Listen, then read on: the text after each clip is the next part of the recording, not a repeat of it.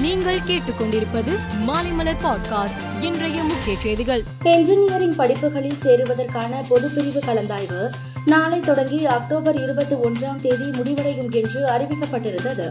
ஆனால் நீட் தேர்வு முடிவுகள் இன்னும் வெளியாகாததால் நாளை நடைபெற இருந்த பொதுப்பிரிவு கலந்தாய்வு ஒத்திவைக்கப்படுவதாக உயர்கல்வித்துறை அமைச்சர் பொன்முடி அறிவித்துள்ளார்.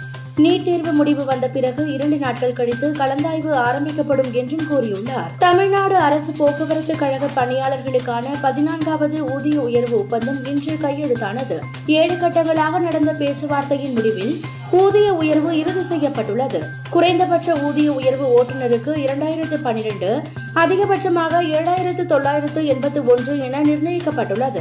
அதேபோல் நடத்துனருக்கு குறைந்தபட்சம் ஆயிரத்து தொள்ளாயிரத்து அறுபத்து ஐந்து அதிகபட்சம் ஆறாயிரத்து அறுநூற்று நாற்பது என உயர்த்தப்பட்டு ஒப்பந்தம் கையெழுத்தானது.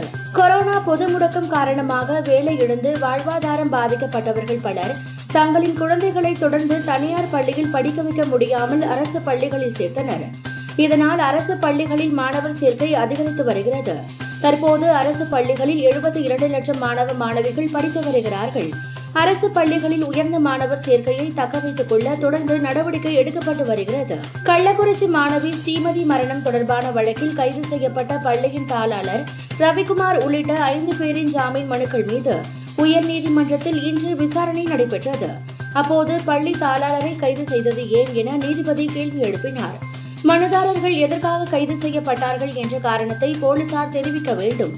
இல்லையென்றால் விசாரணை அதிகாரிகள் ஆஜராக உத்தரவிட வேண்டும் என்றும் எச்சரித்த நீதிபதி வழக்கு விசாரணையை வரும் வெள்ளிக்கிழமைக்கு தள்ளி வைத்து உத்தரவிட்டார். கோவை ஈச்சனாரியில் அரசு நலத்திட்ட உதவிகள் வழங்கும் விழாவில் பேசிய முதலமைச்சர் மு ஸ்டாலின் தன்மானம் இல்லாத இனமானம் என்றால் என்னவென்றே தெரியாத கூட்டம்தான் திமுக ஆட்சியை விமர்சிப்பதாக குற்றம் சாட்டினார். காங்கிரஸ் கட்சியின் தலைவர் பதவி குறித்து இன்னும் ஒருமித்த முடிவு ஏற்படாத நிலையில் கட்சியின் உயர் அதிகாரம் கொண்ட தேசிய செயற்குழு கூட்டம் வருகிற இருபத்தி எட்டாம் தேதி சோனியா காந்தி தலைமையில் நடக்கிறது.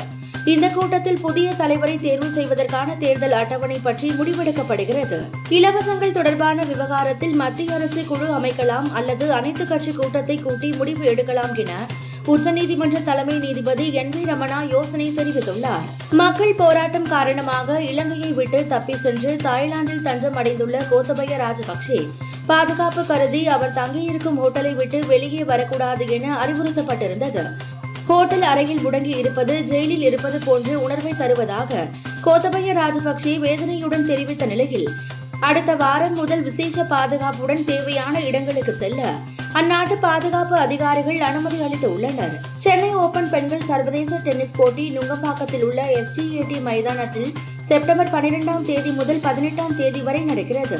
இந்த போட்டியின் முதல்நிலை வீராங்கனையாக பிரான்சை சேர்ந்த கரோலின் காஷியா தேர்வு செய்யப்பட்டுள்ளார். மேலும் செய்திகளுக்கு மாலை மலர் பாட்காஸ்டை பாருங்கள்.